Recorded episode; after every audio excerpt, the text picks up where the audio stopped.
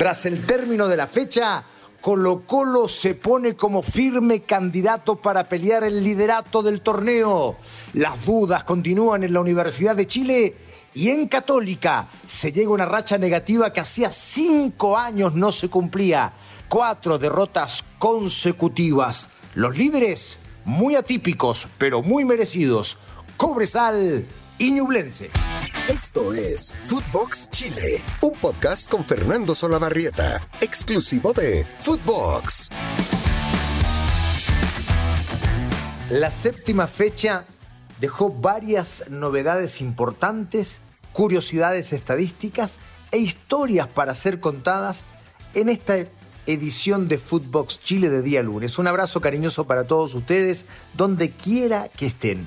Los colocolinos súper contentos, evidentemente, porque Colo Colo se pone ahí, allí, casi casi en la punta del campeonato, compartiendo el segundo lugar, dependiendo de lo que ocurra hoy con Ñublense que juega frente a la Unión Española, por supuesto, pero con novedades importantes, porque le gana a Palestino, un buen palestino, el de Gustavo Costas, por cinco goles a cero, y entonces, además, con autoridad, con buen rendimiento futbolístico, empieza a asomar ese gran candidato que era a principios de año, sobre todo después de ganar la Supercopa y de su paso por el torneo amistoso en Argentina.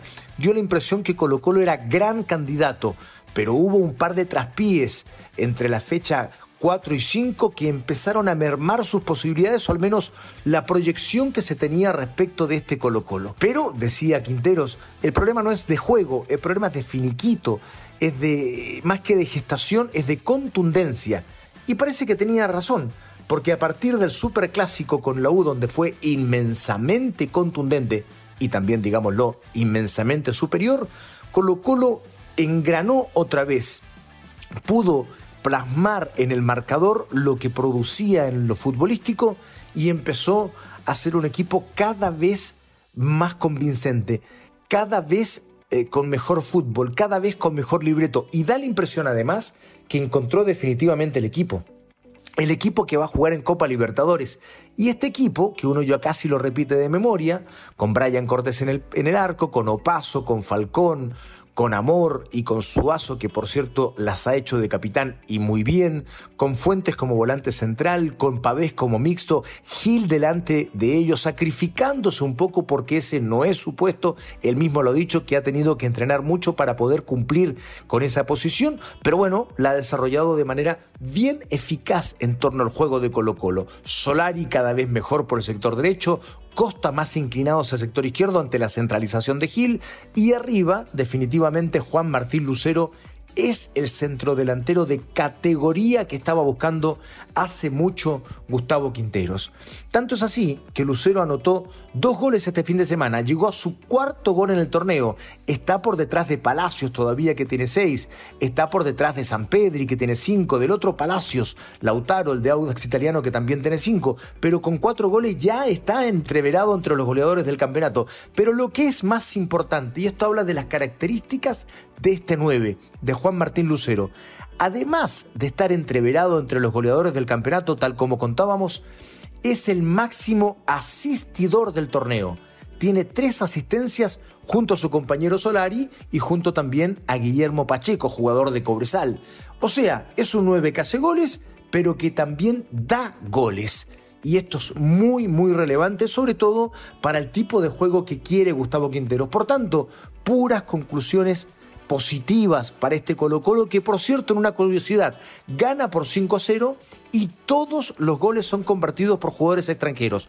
Dos de Lucero, uno de Solari, uno de Amor y uno de Santos, que finalmente hizo un gol, ¿sí? El venezolano alemán.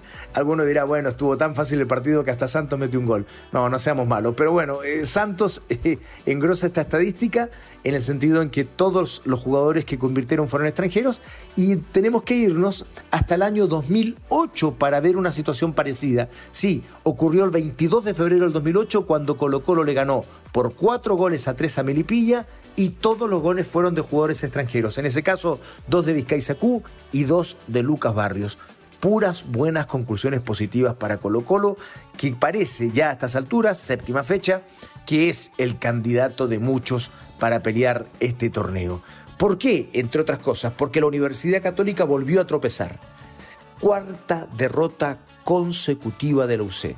Algo que no sucedía desde hace muchísimo tiempo esto no ocurría desde el año 2017, el 25 de noviembre, cuando completó su cuarta derrota consecutiva de manos de Mario Salas, que era su técnico en aquel momento.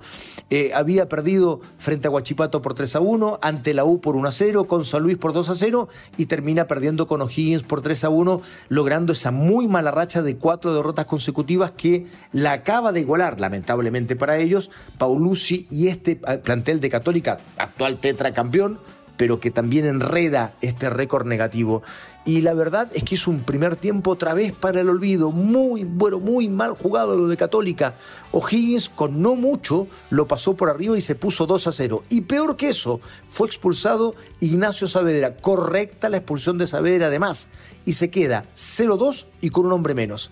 Parecía que lo que se venía en el segundo tiempo iba a ser una debacle. Sin embargo, pasó todo lo contrario. Y esto es lo curioso del partido y lo que invita a los hinchas de Católica a sacar alguna conclusión positiva. Cambió, varió.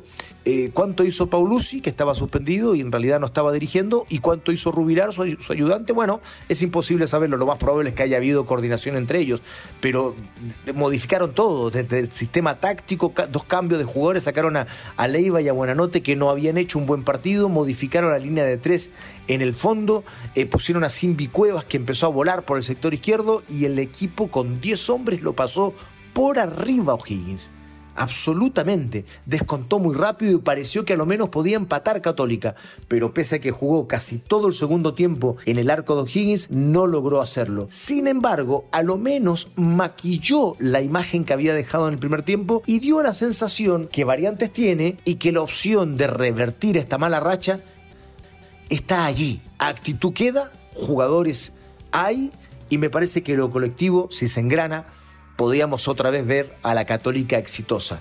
Pero claro, las cuatro derrotas consecutivas pesan y el trabajo de esta semana va a ser complicado de cara a lo que se viene, que será el clásico universitario después de la doble fecha eliminatoria.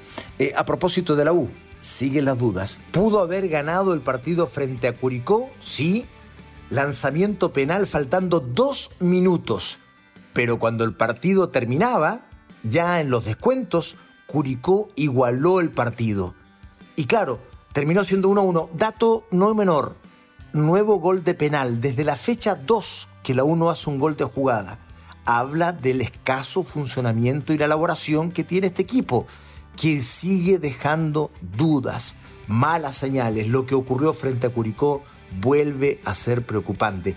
Es el equipo al que más le llegan Fíjense ustedes que en seis fechas, porque van siete jornadas, pero recuerden que eh, eh, pusieron el partido frente a la Unión Española, por tanto la U solo ha jugado seis partidos. En seis partidos le han llegado, le han rematado al arco en 100 oportunidades. 100 oportunidades, con un promedio de más de 16 remates al arco del equipo rival por partido.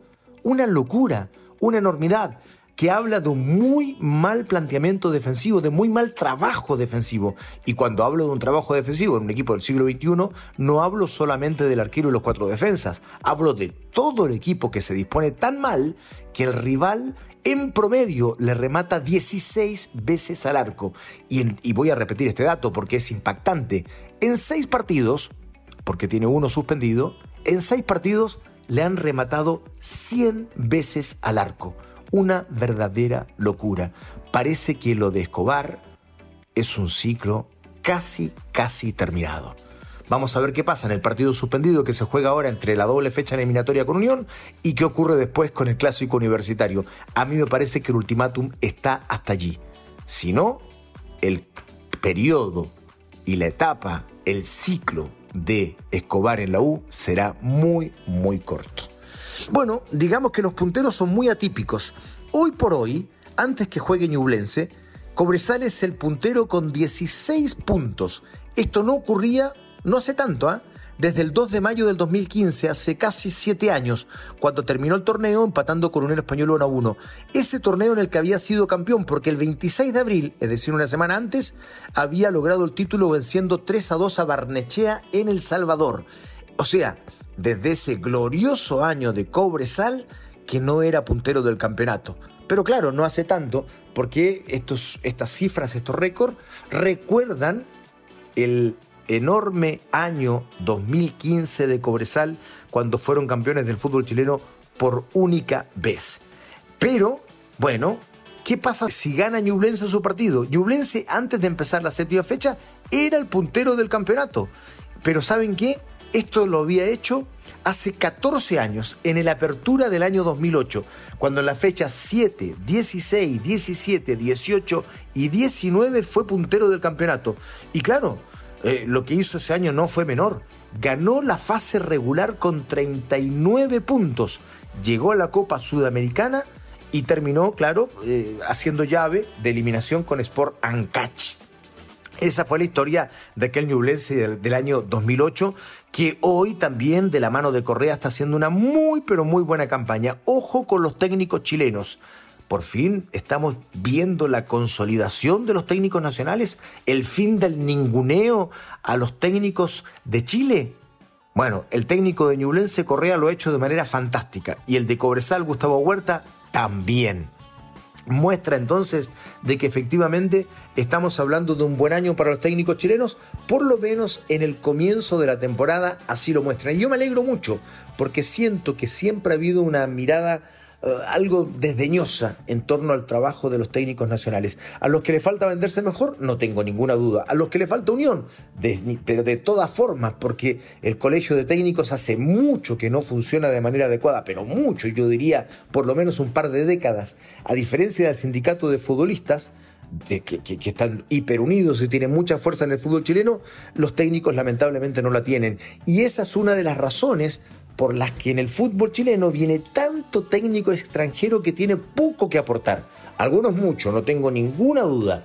Eh, basta ver lo que está sucediendo hoy con Colo Colo y Gustavo Quintero, por ejemplo, lo que sucedió alguna vez con San Paoli, eh, lo que hizo Bielsa en la selección y, en fin, podríamos seguir y seguir durante mucho tiempo. Lo propio Paulisi en, en, la Católica, Holland en la misma Católica, Beñat San José, eh, en fin, Lazarte hoy dirigiendo la selección chilena, pero que tuvo gran éxito con la U siendo campeón.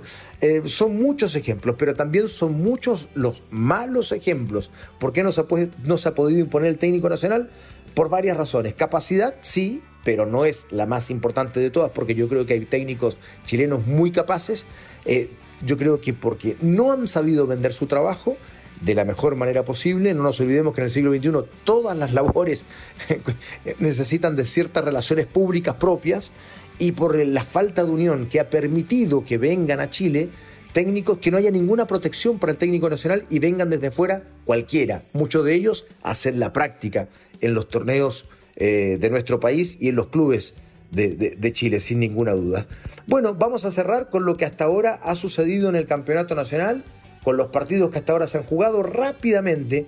La fecha comenzó, como decíamos, el día jueves, con el empate de la U y Curicó 1-1. O'Higgins y el triunfo sobre Católica que ya hablamos por 2 a 1, Cobresal y la victoria frente a Coquimbo Unido que lo tiene como puntero a Cobresal, por 2 a 1 fue esa, victoria. Huachipato perdió con La Serena, buen triunfo de Ivo Basay que sale del lugar de colista, le gana por 3 a 2 como visita a Huachipato y eh, el empate de Everton y Audax Italiano 0 a 0. Queda todavía el partido de Antofagasta a la calera y la Unión Española frente a Ñublense que ya les comentábamos. Tabla de posiciones, primero Cobresal con 16 puntos, Colo Colo y Ñublense con 14, Curicó Unido y O'Higgins 11, Everton 10, la Universidad Católica junto a Palestino con 9, noveno lugar para Unión Española con 8, décima la U con 7 unidades, igual que Huachipato, Audax Italiano duodécimo con 6 puntos junto a Unión La Calera y La Serena, penúltimo Coquimbo Unido con 5 unidades y último Antofagasta con 4. Hasta ahí la tabla de posiciones de lo que va corrido del campeonato. Y hasta aquí también Footbox Chile. Lunes, miércoles y viernes, podcast exclusivo de Footbox. Abrazo grande para todos.